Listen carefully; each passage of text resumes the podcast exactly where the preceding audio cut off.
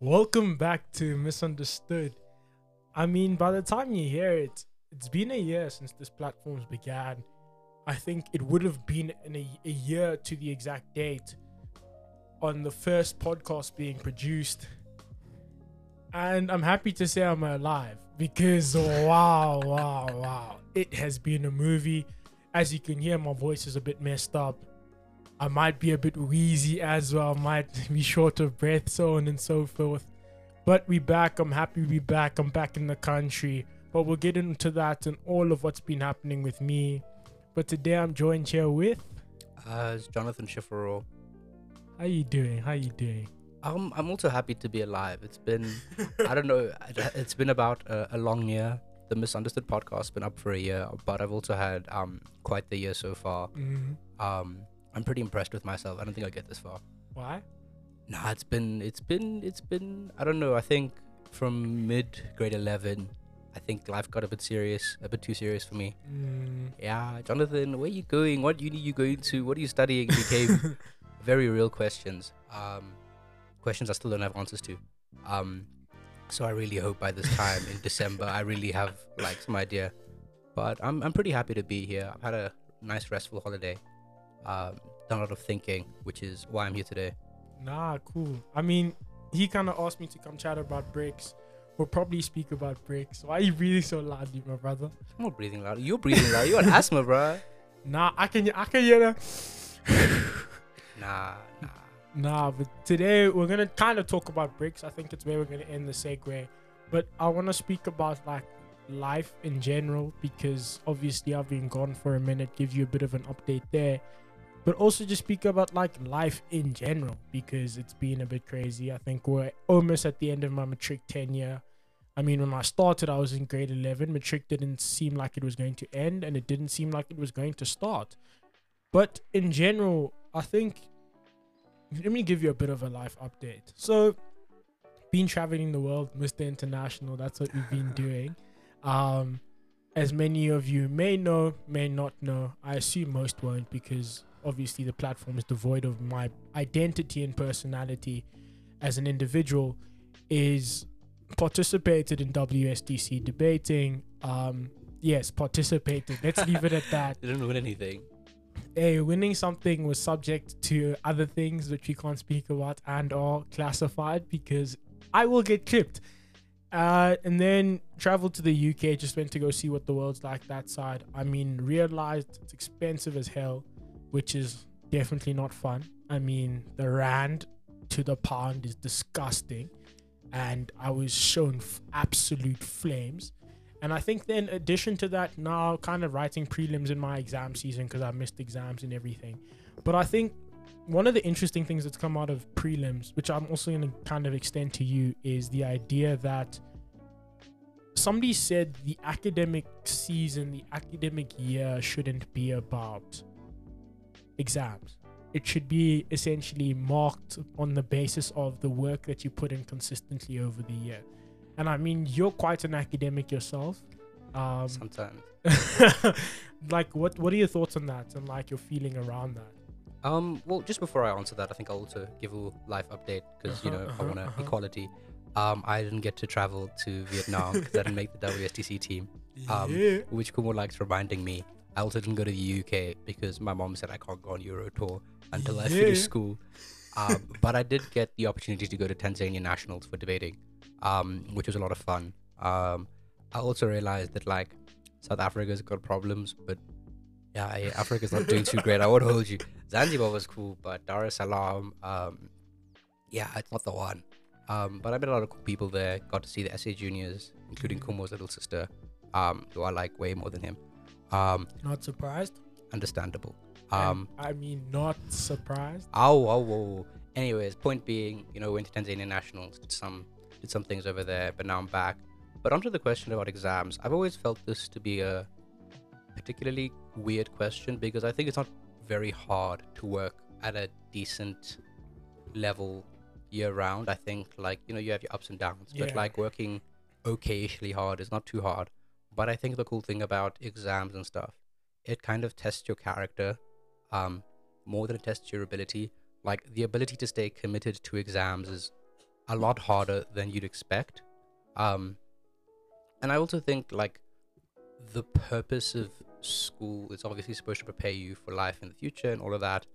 And I think that in life you have particularly trying times where your skills have to like be adapted and your skills have to like come together to achieve sort of things. So like project management, if you're like working on a particular project, you work with like very strenuous times at times of the year, or sometimes you don't do any work at all. Like if you work in accounting. Um, but yeah, I, I- don't enjoy the exam process. I wouldn't say I enjoy it, but I do sometimes relish the opportunity to kind of say, yeah, I, I get it. Like I've Mm. I've kind of come together, and this is like um, a fair characterization of what I know, what I don't know, um, and I think that's important to know. I think that's important. I mean, here's my thing. I agree with you that it's a test of character, but I feel like it's almost too reliant on people being successful in that period. Because even when I look at how schools evaluate not only our marks, but also like our acceptance into universities in the South African context, which is very different from the international one, is an understanding and idea that your exams are a representation of you academically as a person, which I think is true, but is also untrue. And the reason I say it's a, an, it's a weird untest of character is everything stops. Everything stops for a month, and you have to essentially work, and you've got nothing else, no other commitments. You don't have life beyond just exams, and it tends to be that because you and your friends are writing exams, you don't really have much of a social life because you guys understand that you're all focused for a set period of time. Where in reality, in the real world, my stressful time isn't your stressful time, and we're still expected to keep up with some social aspect of who we are as people, give back to our family. And I think a lot of what we've been given is the ability in school to essentially switch off for a moment and focus on this one aspect and then people claim it's, it's it defines us. But the second thing to that I also think is there's some people who just generally don't work well under pressure. And that's why I disagree with exams as a test of character. Cuz I can attest to it. I mean more historically than now because my body's dying. Um that I tend to do extremely well under pressured situations. Yeah. And I succeed and it shows in the increase in my marks, but also the ability to give my all in that time because I don't have to focus on anything else. Somebody else who probably doesn't enjoy being busy, being accelerated within life, will probably attest to the ability to work over a year and that being a better reflection of who they are. And I find it a bit weird that even we as like people within the schooling system very much don't care for our day to day until it gets to exams. And I think that's why I'm kind of like curious about the character building aspect of it because I'm like some people's characters are completely destroyed. Now, yes, are they going to be able to avoid stressful situations within life? I don't necessarily believe that, but are there spaces that allow them to be themselves and remove stress that exists on that extreme pressure for that period of time?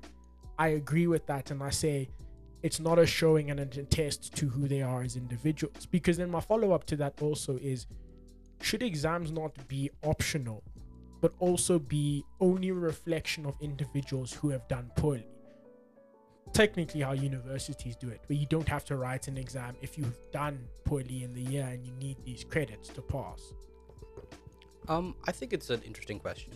Um, more than anything, I do think that we probably do put a bit of like too much emphasis on what exams look like and stuff. And I think that yeah, that's a fair point. Like I think it's also because of the type of school we go to. Um, I think that there is more academic pressure on us for exams than like comparatively to other schools.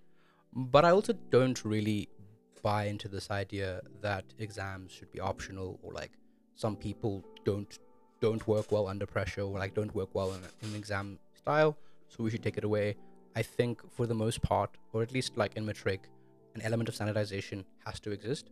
Um, that's like fair to everyone. So we all write the same set of exams near the end of the year um, and we all like have similar um, pressures to do well or like similar um, extenuating circumstances to like do get through those exams and i think it's a bit difficult to compare individuals if you don't have that standardization process. Like even about SBA, I know like at other schools, like the history SBA is like 95 because they go to like a good school, but their history teacher isn't too dialed in. But if you go to St. John's, like not a single guy touching 90 for his SBA. Uh-uh. No, no, no, no, no, no, no. Are you serious? Yeah. That's tough. Um, damn, that just might be you. Uh, but like realistically, I think elements of standardization have to exist for us to fairly compare it people. Which is why like the whole thing about like yeah, I got top one percent in six subjects is pretty cool because it becomes more. It's not as much about like this is how hard I worked or whatever. Um, I'm just better than the majority of people who took the subject. I want to flip that on its head though, because let's take you and I as the example, right? Our subject choices are very similar except for one, Yeah. right? Biology, you take science, right? Unfortunately. And now that's a good example of the two of us, but it's not necessarily a reflection of everyone's pressure. Because there's some kid there who takes math lit, who takes drama, who takes Accounting. accounting, business management, agriculture, and does nothing intensive, right? And exams is almost Vibes. a part. Yeah, exactly. It's pure vibe. So I agree with the idea that standardization should be the same for everyone. But what I disagree with is the idea that it has to be something that's forced on everyone. Because I I shouldn't have to be the kid who suffers and stresses so much and you get it off easy. Because I also think it's the same thing that happens in the school year, right? We all get these leadership positions and we all run various forums, so on and so forth. And then some kid cracks a 90, but he plays no sports, does nothing else beyond school, and then wants to say that he's technically more smart than me. On paper, yes, but who's the better individual? Who shows more character? And that's why I'm like, the schooling system as a whole is a bit weird because of the pressure that's exerted, ex- exerted on someone to succeed when the circumstances aren't the same and aren't fair for everyone. Because if the top students got to get a week off for essentially being top students in sports, in academics, in cultural, and they said you guys deserve a week because you need to catch up, then I would say there's probably more fairness or more system balance that can exist there. Well, I think to be fair, um, most of the stresses we have as individuals is self-inflicted. So you chose to go to WSDC champs. Um, I chose to do go to Tanzania. Um, sports guys choose to go to provincials, choose to go to nationals. Um, and I think that that's a pretty fair characterization. Um, that yeah, if I had a week off, I'd probably do better at school. But I also have to make trade-offs and say, yeah, the skills or like the experiences I receive from like worlds debating or going to the UK or going to sports nationals trumps the time I would have spent at school, and that's a trade-off I'm willing to make. Um, and my dad actually said this to me a few weeks ago. I was like, "Yeah, Dad, I still don't know what I'm gonna do. Am I gonna go study actual sciences, or am I gonna go do a BCom law?" And he was like, "Just because you're good at speaking, just because you're good at the whole debating thing, doesn't mean that you have to take a career that like fully aligns with that." And he spoke to me Mm. about the um, like how interesting it is to have an accountant or to have like a quantitative analyst or whatever that is really good at communicating information to other people who aren't necessarily um, as skilled as he is in his field or he needs to translate what he knows to other people. Um, so i think the external factors like that we get from extracurriculars is pretty helpful and i think it's pretty well like understood. Like um, being good at debating means i could probably teach kids like maths pretty well if i'm good at maths. But it also means that like i am able to understand that balancing different things in my life is particularly important. Um, and it's a, like a pretty good reflection of life i don't think the people who only do academics succeed um, or like have a like a nice holistic life in the future Yeah. like I, I remember last year like some of the guys who were like dux scholars and who were like top of their grade and whatever like on their like interviews and stuff about what they did at school like it was it was very bland it was like i took math science english Yeah. I, I, I played sixth team rugby. I played fifth team hockey, blah blah blah, and like I'm going to Wits and like I don't do anything outside of school. yeah. I think those people tend to live similar lives outside of school, like not have a particularly huge amount of friends, don't do things outside of their Mm. academic career, and I think that reflects on their quality of life, but also like the type of career they have. I think if you think about the most successful people, they're usually people who are particularly talented in a particular field. but also have complementary skills or skills that are like set them away from other people. Like the smartest guy I think at our school, the smartest people in my school aren't the ones who like read the most or anything. Um, like we have a friend who's also a prefect. Like he's like supreme academic, whatever. but the thing that makes him interesting is that he does other things like fencing. He does other things outside of that. He's a talented leader, and that's why people respect him. Not because he's just good at school, but also his ability to do huge amounts of other things. And I think that's what makes St. John's pretty interesting for me. I think the only thing that I I question, but also like I struggle with as well, is like you said, there's this top bracket of students, right? I think I call them like I think there is a top bracket of students. What are you talking like a Um, number? Or like from what number?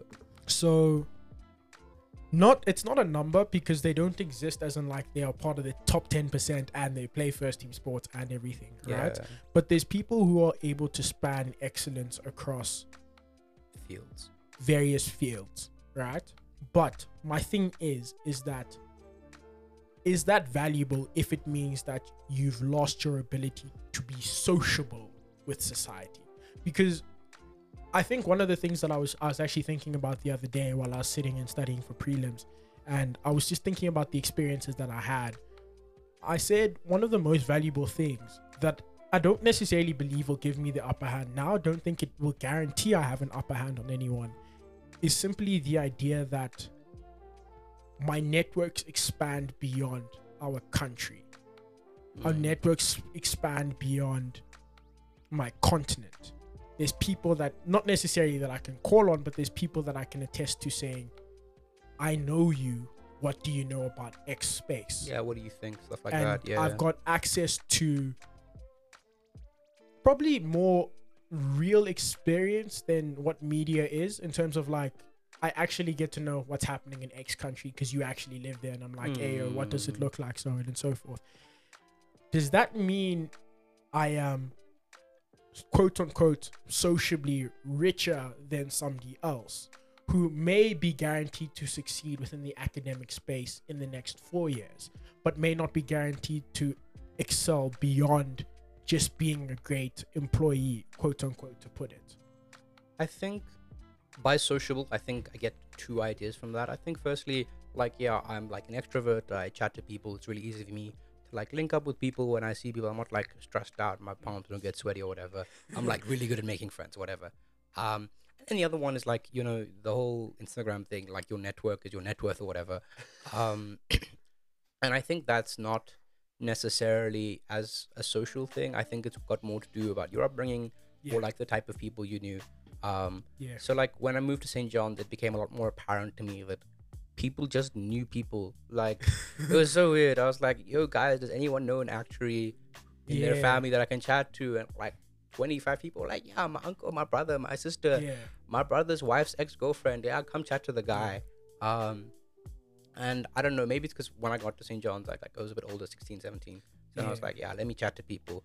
But it was a really cool experience because um, an old friend of mine, well, not friends anymore, but an old friend of mine, um, linked me up with an actuary who went to, who works at FNB and he's like yeah yeah yeah this is what I do I build models or whatever um, and then I was like yo if I'd go overseas what are the opportunities what does that look like and he's like yeah I've got a friend he went to LSE in London now he works in New York now he makes this amount of money da, da, da. and I was like yeah I'll send you his WhatsApp I'll chat to him whatever and I chatted to a guy who lives in New York um, works for like a huge investment bank who makes huge amounts of money and like he grew up in Linksfield he went to London for university um, and now he works for like Morgan Stanley or whatever. And I'm like, wow, this is crazy. Um, and this took what me like three conversations with someone's Yeah. mom. Like it wasn't too hard. Um, and I think that type of stuff only happens if you make an active effort to go out there. Yeah. Um, And even if you're not like a particularly cultural or sporty person, I think as an academic, you can still make that effort to be social with people and just like ask questions, be interested in people's lives. And I think that's probably where I've made not just my closest friendships, but also like just interesting things I know. Like, um, I went to a friend's, um, what is it? Pre drinks one time. And we were all chilling there, whatever. People got bored because we were there too early. and then I was, and this guy's talking about like, yeah, I work in recycling for Africa in African countries for multinational corporations, so they're able to work there whatever. Yeah, he like, like he like he basically cleans up their garbage or whatever. And I'm like, yeah, that's so cool. He's like, yeah, I make huge amounts of money off it. All I do. And he's like, yeah, I'm looking for um in someone in Ethiopia who can help me set up the business. I was like, damn, if I wasn't 17, I'd go. I was like, oh, let me tell my dad. Yeah. And my dad hit him up, and like I think someone's gonna go there now. And he's making huge amounts of money with like a degree that is not relevant to the field. And I'm like, I think academics is probably a tool to get access or like get your foot in the door. But I think like success and networking and having soft skills is probably what like gets you through the door and makes sure you get success. Yeah, okay. I do I do have a question. And this is actually stems from a conversation that I think arose while I was traveling with people. And we were, you know, when you're in those heated moments, you're, you're just tired of each other, but then you start chatting about life and you realize Remember that time? what actually guarantees success and who is more successful, right? The person who began with nothing or the person who had something and quote unquote got the better opportunity. What made it bigger? Yeah. Um, okay, I think I've got a little biased answer here because we were talking earlier about like bricks and stuff, just like off, Yeah. off mic. We were talking about like, yeah, Ethiopia is the fastest growing economy because the difference between zero rand and one rand is 100%.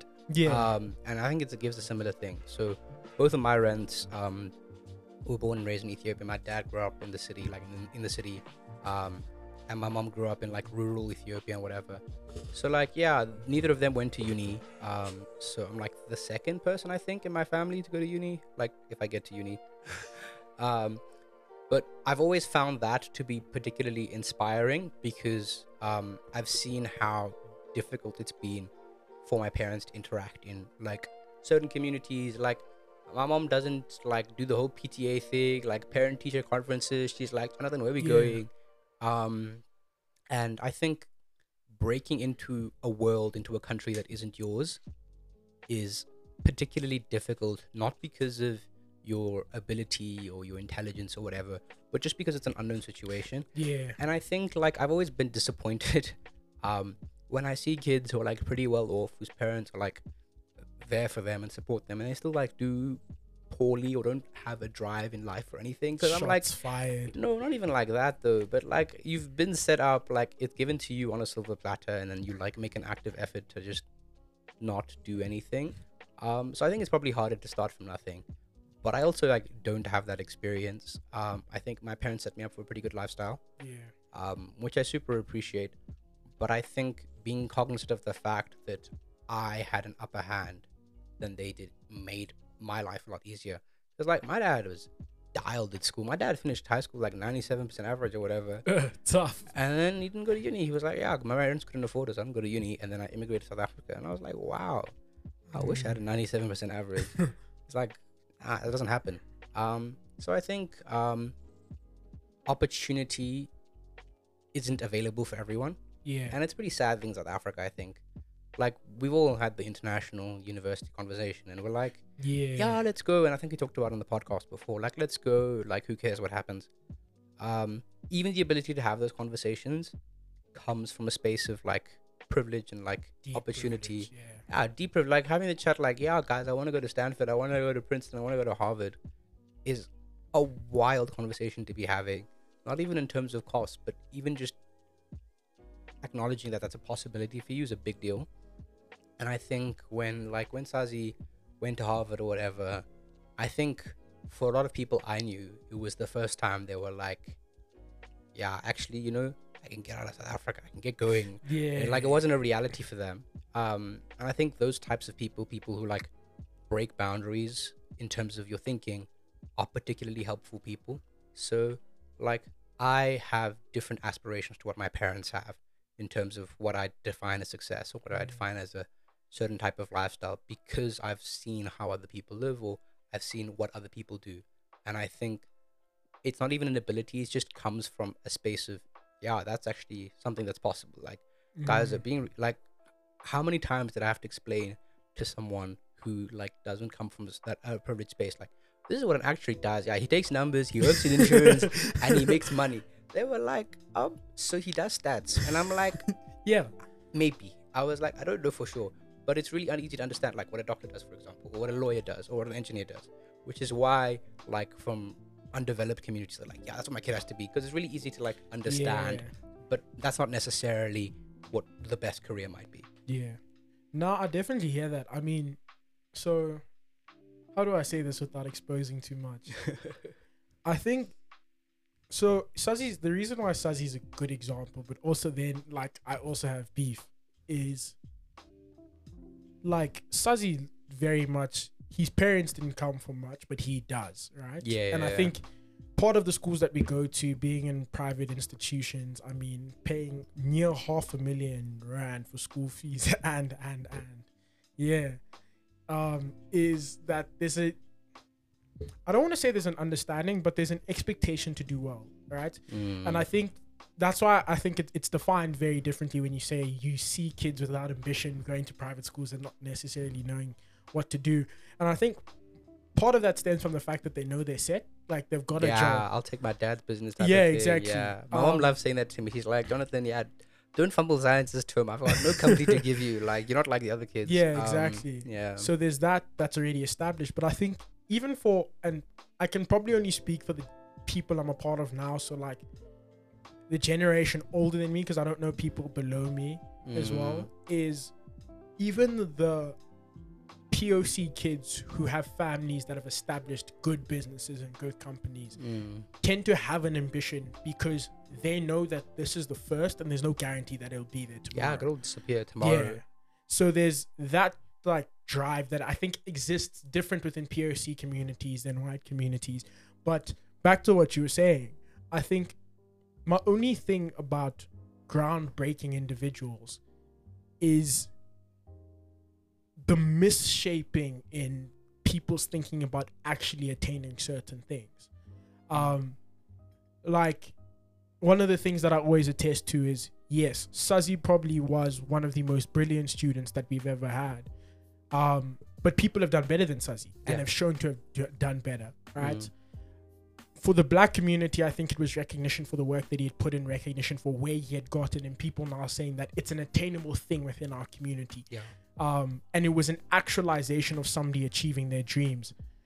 What's now changed is kind of this idea that where we stand now as a society is people think that's attainable and have now completely changed their mind shift without changing their actions. And that's what I'm not too like proud of Yeah. or excited to say in a space like St. John's because I think private schools in general have this issue where they tell their kids that we are essentially trying to be successful or you will always be successful because you've stepped into the space without actually telling kids the barriers that exist around them. I think for a good 5 years we exist in a raceless society air quotations. There's Mm. still racism. There's still so everything else that exists within that space. But the one thing that becomes apparent when we step into the university world is we are different. And i think that's why i'm not sure how i feel about people being martyrs um, within the space and within the community but that's my thoughts but that's my take also what are you trying to Um, do with the mic I, it's fine. It's fine. It's fine. I got it fixed up. I think. Yeah, it's good. It's good. Never mind. It's good. It's good. It's good. Good. Oh, oh, what's going on? What are you doing? Um. Okay. This is not better. Um. Nah, it's fine. It's fine. It's, it's complicated. Okay, it's complicated. What is the question? um just the idea of the martyr type martyrism martyr i don't even know what the word I don't think you're, you're looking for the word martyr. Martyrism is like, yeah, we maybe okay guy. idolization Okay, idolization Yeah. makes more sense. yeah Um, I think it's a slippery slope. I think it's always nice to have role models of some sort, or someone who said, "Yeah, this is something that's been done before." So there's like some sort of pipe or like some sort of pathway to get it done, and I think that's very comforting. Like writing essays without templates stresses me the hell out. Like I hate that stuff. yeah Um, or like doing something for the first time. It's always like a huge yeah work or whatever. Um, I think idolization probably comes from a lack of experience. for the most part. Mm. Like, yeah, I should do this because it worked for somebody else. That guy's like the best ever. And then you get to a certain level where you're like, it's really not that deep. And I think that happened in debating as well. Like when I joined up in grade 10, I was like, yeah, Khumo, wow, what a debater. Wow, look at all these other people, so talented. And then you get to a certain level and you're like, you start to acknowledge that they're just people too. And they haven't like um, done anything that's like completely out of comprehension or something like that. And I think that goes back to the idea of being exposed to certain levels of talent or, or like um, Yeah. privilege or whatever. Like the more you see someone, like for example, if everybody at our school like went to Harvard, like one student went to Harvard every year, um, Yeah. I would become a little like disillusioned. I'd be like, ah, oh, I'm proud of him, but like, yeah. not the first. um, so I think there's something to be said about being the first to do something or being one of the first, and I think elements of idealization are probably justified. Not like, yeah, I should be just like them, but it makes a lot of sense why you would idolize in some instances. Um, I don't know. I know, um, like a friend of mine, like his parents talk about Zazie to him like once a week. Like, what did you get for that test? Like, oh, what did you get for that test? Um, Yeah. and he's black as well, so like it's a it's more of a race thing more than Yeah. an idolization thing. Um, but this whole comparison thing makes a lot of sense to me. I think the ability to say, um, "I want to be like that guy" is something that's particularly powerful. Yeah, I, my only thing though, and I think I, I, I look you want to segue from this, but my only thing about that becomes the idea that people then make it about being the first instead of making about making it a normal occurrence, right? Um, because it's the same thing that you say, like when it's when it's when it happens regularly, we lose interest, and I feel like that's part of the issue, because it should be a thing that happens regularly. As much as okay, yes, Harvard, yes, golden standard, right? Like 0.1% of America's been to Harvard. But what the chat becomes is when we exist in these spaces, it has to be more of a common occurrence. The same way that we've made making it into UCT and Wits a standard thing within private schools. As in like people know it's a guarantee that they're gonna get in unless you've done something weird within your academic your academic career. But it becomes this idea that people should aspire to do this until it becomes normal. Because the reality is that I think, like you said, about degrees being understandable to certain communities, is people then don't realize what's required of them to get through. So a kid ends up applying for law, taking law, drops out in the first year because he didn't understand if it was for him, but also didn't understand if it was actually something that he could cope with. Now, I'm not saying and I think this also speaks to universities not being an infrastructure for black students um, to allow them to excel. But I feel like that's an entirely different conversation on itself.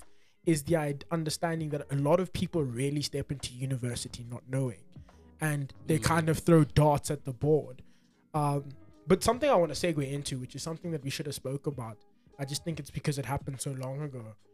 Is the interschool forum, man? Oh yeah, that was um, a lot of fun. Um, so just a bit of context for those who don't know, um, a friend of mine, Alex Tiffo, and I um, They ran. stole my job. no, you didn't get the job. Um, they stole my job. not the first time. Um, but like um, Alex Tiffo and I, we ran the second annual interschool forum um, at St. John's College. Um, it was started by a friend of ours, Leto, who's off to study politics and economics. I think at LSE this Yeah. year. He was on here before. Um, but yeah, it was a pretty interesting experience. Um, organizing was yeah a mission. Yo, matric, yeah, matric hit me for six. Yo, yo, I remember first term. Um, yeah, first term was a dramatic time. Yeah. But yeah, we ran that thing um, for Youth Youth Day. Yeah, Youth Day. Um, and an article will be coming out soon in the Mail and Guardian, um, just detailing our reflections and stuff. There were quite a few schools there. I think about 60 students from various schools. I think 12 to 15 schools. Although don't quote me on those numbers. um, but yeah, an article will be published probably the second week of September. So if this goes out before that, um, I encourage everyone to look at that. But yeah, that was a very interesting experience. Um, just a bit of a preview what we did. We split up um, our thoughts into three categories. We talked about environmentalism as a like environmentalism right now. Then we talked about um, social apathy, as well as the role of gender, and we looked at all of this through the scope of like the youth and what like pr- what precisely it means to us. Um, so I was kind of like running the whole social apathy thing, and Alex Yeah. ran the environmentalism thing and the agenda was a bit of a collaborative effort because we found it quite difficult to engage Mm. with it directly, which is really cool. Um, it was it was nice to understand that this probably isn't a problem that I can directly relate to, but it's also something that I have direct involvement in. So it was it was a nice exploration. But yeah, more details will be set out on that. But that was uh, a big project that I'm pretty proud of. I do want to ask something, right? Um, so I was there for part of it. In and Um, out, yeah. Yeah, I was in and out. Busy man. It it shows.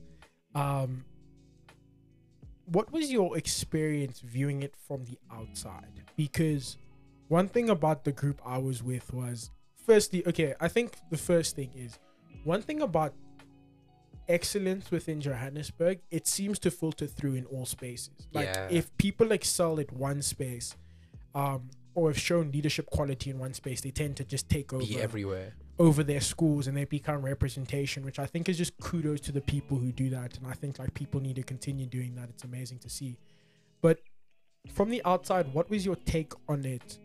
Um, just in terms of engaging with people who were not only, I don't want to say uninformed because I feel like everyone is very informed within yeah, that space but were essentially informed from different perspectives. Like, what was the thing that came out to you when you were viewing conversations that you wouldn't have necessarily seen being a part of them? Um, so for the most part, I was not paying attention during the day. Here, I hold you like I, I, I can answer the question because Alex and I started talking about it afterwards. Yeah. But during the day, man, yo, there's this like a particularly particular photo of me and Alex lying on the floor afterwards, behind like the backdrop, and we just passed out because yeah, we didn't think it was gonna happen. Um, Yeah. but afterwards, we started talking about it. Like, yeah, yeah.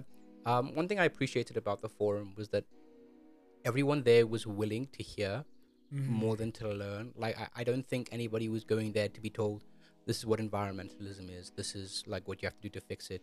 I think most people were there just to hear what others have to say.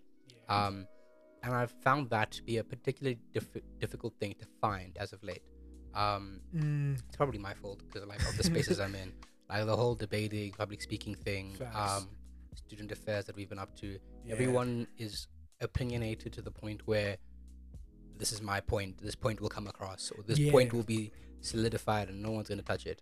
Um, and that's probably my fault. But it was such a it was such a nice experience just to collaborate, and um, which is probably why I probably need to get into more like actual creative stuff where Mm, it's just a space to engage rather than to um, like argue points or like to argue certain ideals. Um, it was a real privilege to see some people who didn't really know what was going on. Like um, there was a particularly there was a particular group that was really quiet for a long time, and I got up and I was like, yeah, we need to get these people talking. So I sat down and I was like, what do you guys think? Um, like the ELO curriculum should look like, for example, there's an Yeah. activity we had to do like what would your ideal ELO curriculum look like? And we gave them the current curriculum like the SAGs or whatever yeah. and they were like what does yours look like? And then one of these girls started talking about um, how they want more education on like what trans rights are or what it means to be a TERF or whatever. And i looked at her like yo yeah we're not doing this at school. Yeah, we're not doing this at school. It's like this is not gonna happen.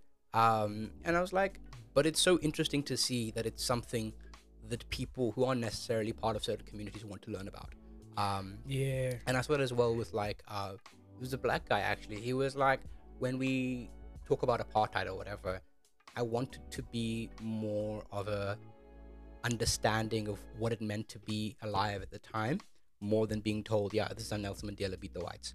Um, and it reminds me of a friend of mine who lives in the UK stayed in Germany for a while, and she was like, yeah, in Germany, they're very the way they teach the Holocaust and the way they teach like the Nazis or whatever is from a space of understanding context more than learning facts.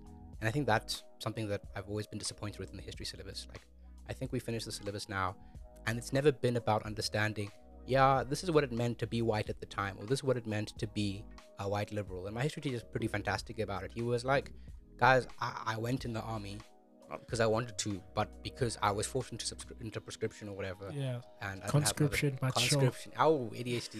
Um, conscription, and he was like, "Yeah, this is what it meant." Um, and I was like, "This is such a powerful thing because it's really difficult to understand certain things if you haven't heard them from a this is what it's like to be there type of vibe. Yeah. So seeing that kind of stuff was eye opening for me, but it was also eye opening to see that like people who like have no business talking about certain things or like they've got no personal stake or personal narrative or like yeah I care. Um, I found the humane side of it all to be quite fascinating. Mm. I mean, yo, okay, you took a lot more insight from me from there, from from that than I did. um, because I don't know. I think one of the things was I instantly felt comfortable walking into that room. Mm. Um, and I think you probably felt it because I was more myself. I was more myself and typical. Um, and at the time, I wasn't I wasn't feeling a hundred, but I remember just walking into that room, seeing familiar faces, and I was Mm. like, "Yeah, this is this is this is the space I want to be in and take these conversations forward because I know the minds that exist around me."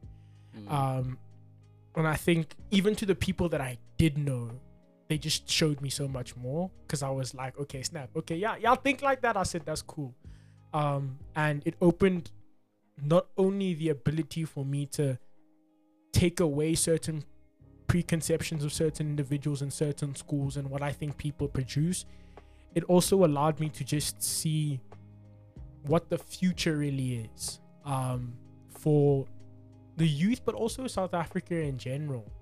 Because I think there's a missing aspect that I think partially has been the development of this platform, but also just the conversations that I have. I realize that in spaces where I need to be competitive, I become very opinionated because that's the Mm. way that I need to set myself up so people can.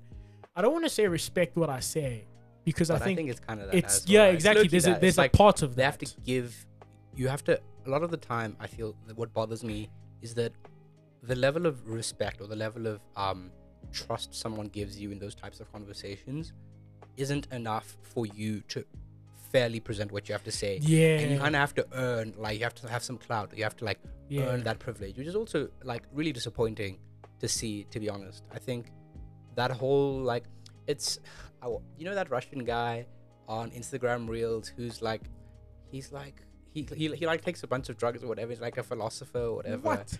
i don't know. I forgot his name. Um I'll, I'll send it to you later if i have it. But he was basically talking and he's like i find my relationship with, so it's a guy. And he's like i find my relationship with like my friendships with guys so weird because we have to have like the first 15 minutes we have to insult each other. We have to make fun of each other's mothers da, da, da, da, before we can sit down and really talk about life. And i was like this is really annoying. This is draining man. Like why do i have to um why do i have to do that little dance in the beginning before we're willing Yeah. to give each other a chance I think, and I think I can I can probably speak to that.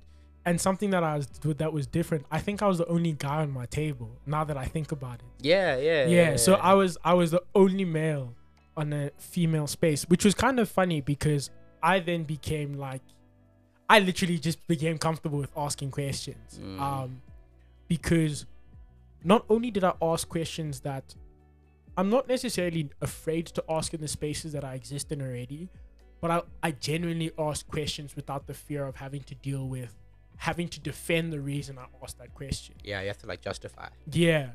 Um, and I think that's one of the things that I I took away from that space because I think one I stepped like I think what you're saying is in a weird way I stepped into that space going, ah, there's a lot of people who already respect respect my opinion Yeah, and the yeah, person yeah. that I was. so i don't have to earn it anymore Um, so I walked in very comfortably and I was like, oh, okay.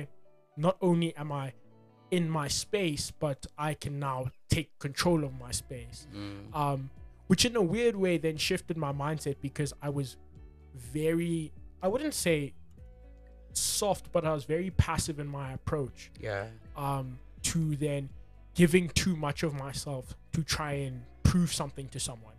Um, and I think that's one of the interesting things that came out of that experience for me. And I guess people have different experiences depending on the table that they sat on. exactly Um, there was a few things I disagreed with that were just presented, and I felt like I'm not necessarily too sure how I feel about them. Like eco anxiety for me still feels like a very big word airy fairy big word, not too sure exactly. And I'm like, I hear what people are trying to get at, but but I feel like me I feel like it, it wasn't for me, but I was I was more than willing to learn. I think I'm proud that I could have stepped out of that space and felt like I took something away.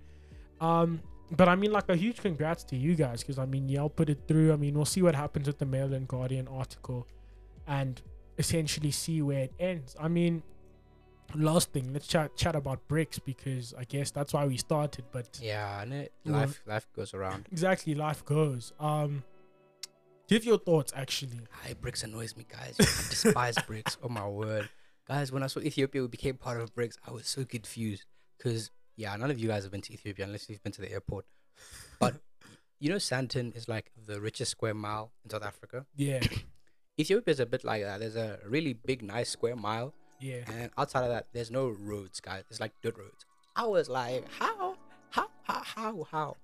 All of Ethiopia's roads, like the highways, you know, the whole um like neo-colonialist thing China's yeah, doing yeah, yeah. by giving them indus- all the roads are in Chinese. Like the road is No in Chinese, but ways. I swear to God, when you go when you're driving on the highway, it's some big Chinese something something something in Chinese construction bank. That's what it says on all the roads.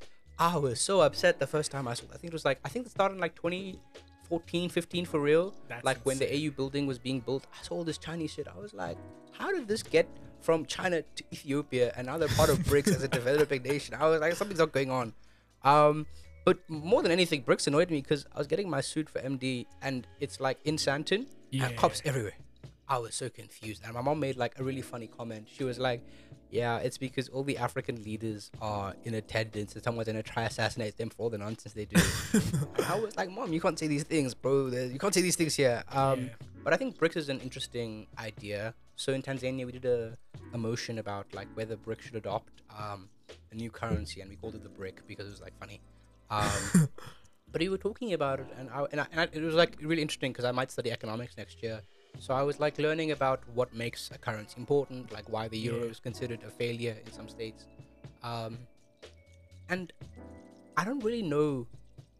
I don't know where BRICS is trying to go, and I don't think they know either. I think they're just trying to be expansionist in some sense, but I also don't understand if it's supposed to be anti-West or it's supposed to be pro-separation or something like that. yeah. And I think the distinction that they've been trying to make is different from different sides. So from South Africa, Mm. they're definitely saying, yeah, this is a pro South Africa thing or this is a pro economic thing. But if you ask China and Russia, they're like, this is definitely anti West. Um, or at least the very least from Russia, um, Yeah. for like obvious reasons. Um, so I'm particularly interested to see where this relationship goes in the future because I think South Africa's relationship with Russia has been tested as of late. Like when South Africa Yeah. refused to like condemn the war, I think they very clearly showed the side they're on. Um, I thought it was really weird, by the way, when like um, we were accused of selling weapons to Russia. like when like like South Africa doesn't have weapons, guys. yeah. Um, I thought that was a really weird thing, and that kind of showed me where we're kind of going. Mm. Um, is this going to be how the US treats South Africa in the future? Which is particularly sad because if I study in the US, I need these relations to be pretty strong. Um, but um, I think the new additions make BRICS particularly interesting. Um, whether they make their own currency or not, I think the additions of the Arab nations like Saudi Arabia and the UAE is particularly challenging. Um, I don't see money, money, Argentina. money. Yeah, pretty much. Um, yeah, pretty much. Um, I don't think the addition of Argentina adds much. doesn't do my, much. yeah, I don't think it adds much. Um, but I was talking to my dad about it, and he was like, the conversations that like Ethiopian people are having is like Ethiopia was part of BRICS now, so that like it's considered to be also an African thing, so they can expand into Africa later in the future. Yeah. Um, which makes a lot of sense when you consider the strong African countries aren't particularly doing too well right now. Like, there's like Yeah. political instability in Nigeria, I believe, in their recent elections. Um, I know there's like drama in Egypt, um, which isn't particularly news. Um, which I don't know. I've, I found BRICS to be an interesting thing. I think it's definitely gone from an economic bloc to a political power now. I think that's Yeah. definitely the step that they've been taking. Um, but I also don't understand what the outcomes are supposed to be. Um, but I don't know. I'm kind of rambling now. So, what are your thoughts? Um, I think two things. All right. Um, firstly, shout out to the nigga Gaddafi because I genuinely do believe BRICS is a reattempt, not necessarily at an African country, Mm. um, I mean, an African currency, but an attempt to reunite Africa economically. And that's probably because of where I see it from China, questionable Russia, India as well, with a growing population and a common economy, is they need to put their money somewhere because they've almost reached their capacity economically. Economic growth, yeah. So they need to develop elsewhere, but they need to do it in a way that's economical to them. Mm. And I think I'm not surprised that South Africa was the first African country that existed within BRICS. I think it's because there's white and- people here. I no, I think that's Uh, part. I think that's why no, they're here. I think that's part of it. But I think additional to that is the recognition for the development that can exist, Mm. um, and that needs to be garnered through an African stable nation. Like as much as we say South Africa is bad, South Africa politically is very stable, for now. So Yeah, there's no. I don't think there'll ever be like. An unstable. Like, I don't think there'll be a civil Yeah. war in South Africa, for example. Yeah, because we've seen our violent history, and I think we'll see another one soon. But I don't think soon is around the corner. Mm, and I think instability in South Africa will never be militaristic. I don't think it'll be like Niger. Um, I don't think it'll or like Ethiopia. I don't think it'll be a civil war. I think the government has done a surprisingly good job of like keeping guns down and whatever, and keeping like instances of like mass violence to be a re- to, like like reasonably down. I think like the murder rate is high, but it's never like organized like a hundred people are storming something, Yeah. uh, which is a really weird thing to me, by the way. I remember the first time I saw a gun. Uh, I was at a white friend's house, and he was like, "Yeah, I do hunting," and I think we were like twelve, and then he pulled out a rifle out of his dad's room, like out of his safe. I was like, "What the hell is this?" I was so good, guys. I was so I didn't think it was heavy, man. I was so confused. Um, it was a really it was a really weird experience because then I went to the U.S. last year August, and then I went to Washington. These guns are like the size of people, bro. These guns are huge. Um, so I think South Africa's pretty interesting as an African country. I think it's Yeah. also why, um, like most South African presidents have been head of the AU historically. Yeah, Um, I think Ramaphosa is now. I think Thabo Mbeki might have been at some point, or he was something important yeah, there. it's something important. And to then um, Nkosazana Zuma was something there as well. She was the secretary Yeah. or something like that, um, which makes a lot of sense. I think um, foreign nations try find stable partners in everything that they do. Um, it's like the whole reason for the U.S. and Israel's relationship. Um, they Yeah. believe them to be like a particularly stable country in the Middle East, which is very rapidly changing. by the way, very very rapidly. They need to find new friends. yeah, Um, but actually, what do you think the US's plans are from now? Like, what do you think their strategy is? Because all their friends are kind of disappearing. Um, firstly, I think world politics is a bit shaky. Um, there's a there's a fight between nationalism and global unity, and I think Mm, that's partially being done as a result of social media, as in as people have access to more communities, people are tapping out of communities, and there's now this weird thing where people are like, no, you must remain as part of your people. Thing. part of your people and i think it reflects in the west a significant amount so when people say they're losing their allies i think it's fair to say the west is in a bit of a shambolic state um the big players aren't necessarily holding it down i mean if we look at england they've had five prime ministers Vibes. France is burning. yeah france is burning um Biden's dead almost. uh, I mean, the US is struggling to find a good political candidate. But I think that's reflective of society as a whole. I think politics in general is currently in a very, very weird space. And the reality is, even when I was looking at stats, was the US economy will never be more lower than third in the world within the next 30 years. Is it China and then? China, India, the United States. Mm. And the interesting thing there is one thing we're not understanding is the potential for war within the Eastern Bloc, but also within Africa that many people aren't thinking about when they talk about economic stats. What do you mean by that? There's a lot of potential that exists both in Africa and I think within the Eastern Bloc, China, Russia. But the issue is that for that potential to be maximized, there has to be an almost an authoritarian control to guarantee it.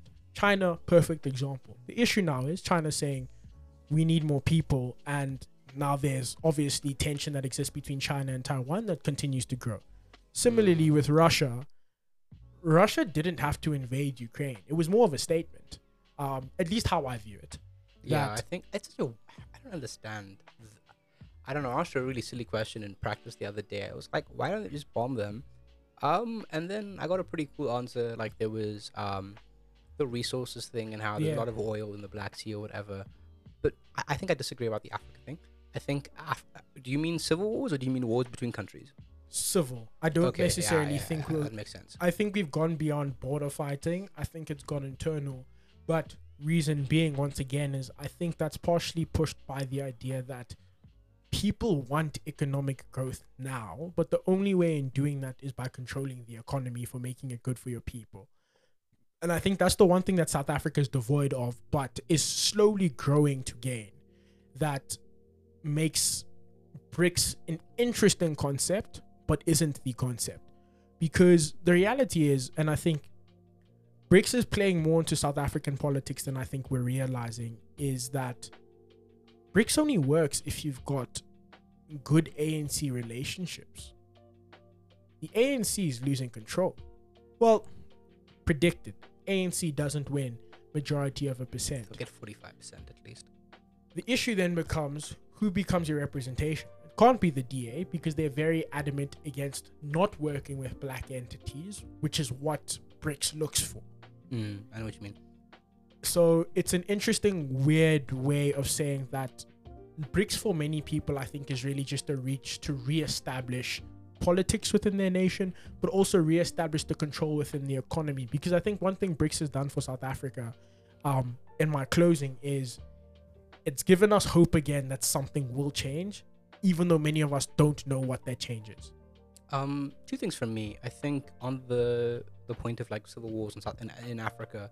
Um, so the ones that I am like intimately are aware of is the the new coup in Niger. Yeah. Um, I think the countries around that, I forgot what they were called. There's like a unity of countries around that. They're like fighting that. Um, interestingly, um, I know that the military who took over Niger asked for support from the Russian mercenary group Wagner. Um, and I think they denied them, I believe, which is quite interesting. Um, but there's a really interesting book that I recommend everyone reads. It's called Africa is Not a Country. Um, I forgot who's by. Um, it's a particularly interesting book. It kind of explains the reason for African conflicts. Um, Mm. about how like why is there a random straight line going through Mali? It's because someone sat down in Berlin. It was like the Berlin conference or whatever. Wasn't it drawn on a napkin? Yeah, it was drawn on a napkin like the scramble for Africa. They're like, yeah, Yeah. this straight line, this country's mine. Yeah. And the issue is for a lot of countries that goes through tribal lines. So Yeah. like imagine the Zulu kingdom was split in half, and now like they're saying we want our, we want to be our own people and stuff like that. That's like a key reason for majority of border conflicts, um, or like internal conflicts. So in Ethiopia, there's a separatist, there's a separate separatist, yeah, separatist state, um, which is like also that. Also in South, in South Africa, it isn't like a foreign concept. I think Yeah. when we were studying like um the coming to democracy like the whole zulu kingdom wanting to be its own country and stuff like Yeah. that um i think the whole tribalism thing is probably exacerbated by economic um conflict Yeah. um i think that it would it happened in congo too wasn't it um but um i think in closing the thing i agree with the most is that brics signals something Yeah. and i don't think anyone has a very clear cut answer, and I don't think they have it either. I Mhm. think when we analyze why each country is in BRICS, it's really different. So I think yeah. South Africa is in BRICS because it positions itself as the leader of Africa, firstly. Um, I think Russia is in BRICS because it means they can um, expand more in Africa and like be anti-West. I think, I don't think, I think you mentioned this the other day, like that China isn't anti-West. Um, it's anti-USA. It's just pro-China, and that's usually yeah. against each other, which I've found to be particularly interesting because I haven't really seen violent interactions between China and the US, like during my lifetime. They've never threatened to go to a war. Yeah. They've never thre- like if- the most that they've ever done is like we will take your economy, and I think that's a nature of conflict that I can appreciate because it does signal that there is positive relations Yeah. to some extent. Um, I think India is just yeah, India is just hoping for the best. Like we've got a lot of people. Um, there's actually this video by The Economist about why India is probably going to be one of the fastest growing economies, which I recommend you watch. Really good video. Um, and then we have all these new additions. I think like UAE, Saudi Arabia, some of it's India. I think they're just hedging their bets. They're saying we might as well. Um, and I think that's a very key indicator that BRICS isn't going with intention right now. It's just a collection of people saying we're going to do something in the future. Yeah. Because I think I don't think countries like India, um, UAE, or Saudi Arabia would have joined BRICS if they had a very clear we're not going west, we're anti-west, or Yeah. de-dollarization thing. that's a very strong political statement, and I don't think these countries are positioned to be doing Yeah. or have like any interest in doing. Like I don't think Argentina, for example, is a particularly strong world player who wants to make these types of like statements or anything. Um, but in closing, I'm, I'm really interested to see what happens to African politics. We've been talking about it in history class um, with my teacher. He's a he's a big Ramaphosa supporter. Um, I think it's really weird. I'm not sure why Ramaphosa is so popular in the white community. I think it's because he's such a yeah that too, but I think it's also because he's such a different character to Zuma that they're like, this is the best we'll ever get from the ANC. Which like also I think who's the deputy now? It's Paul. yeah, I think he's gonna become president. Um, I think I, I think I think Oh yeah, no, no, he's definitely. He's the, I think I, I think they've lined him up really well. Uh, my dad doesn't believe me, but I I def I don't know. Is Ramaphosa gonna stay? What do you think? So, sources that I've spoken to, um, that have also that are very invested within the political space are saying they believe Paul will run and Cyril's gonna step down.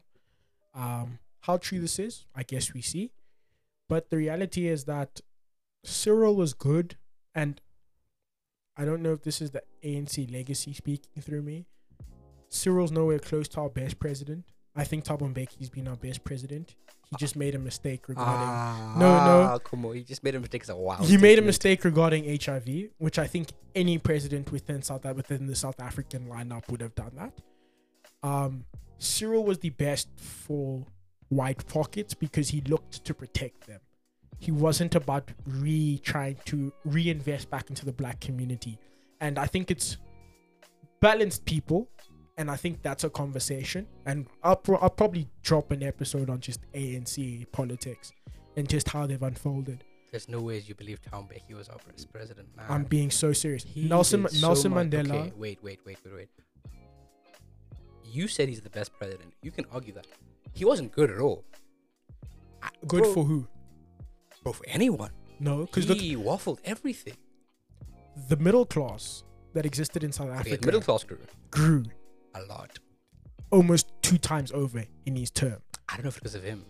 Well, this is a separate chat. This is a separate and chat. that's what. So that's what I'm saying. but the HIV thing was wild. And we'll get you into guys, it. you, you guys know that he said like, yeah, You can take a shower, off. take a shower, and then he said eat beetroot. yeah, he said beetroot will take No, away your and- HIV. I don't. I think that's what I said. I think there'll be a deep dive into ANC politics, but I also think misunderstood from this point onwards will probably be more educational conversations. I at least hope that's what it will be.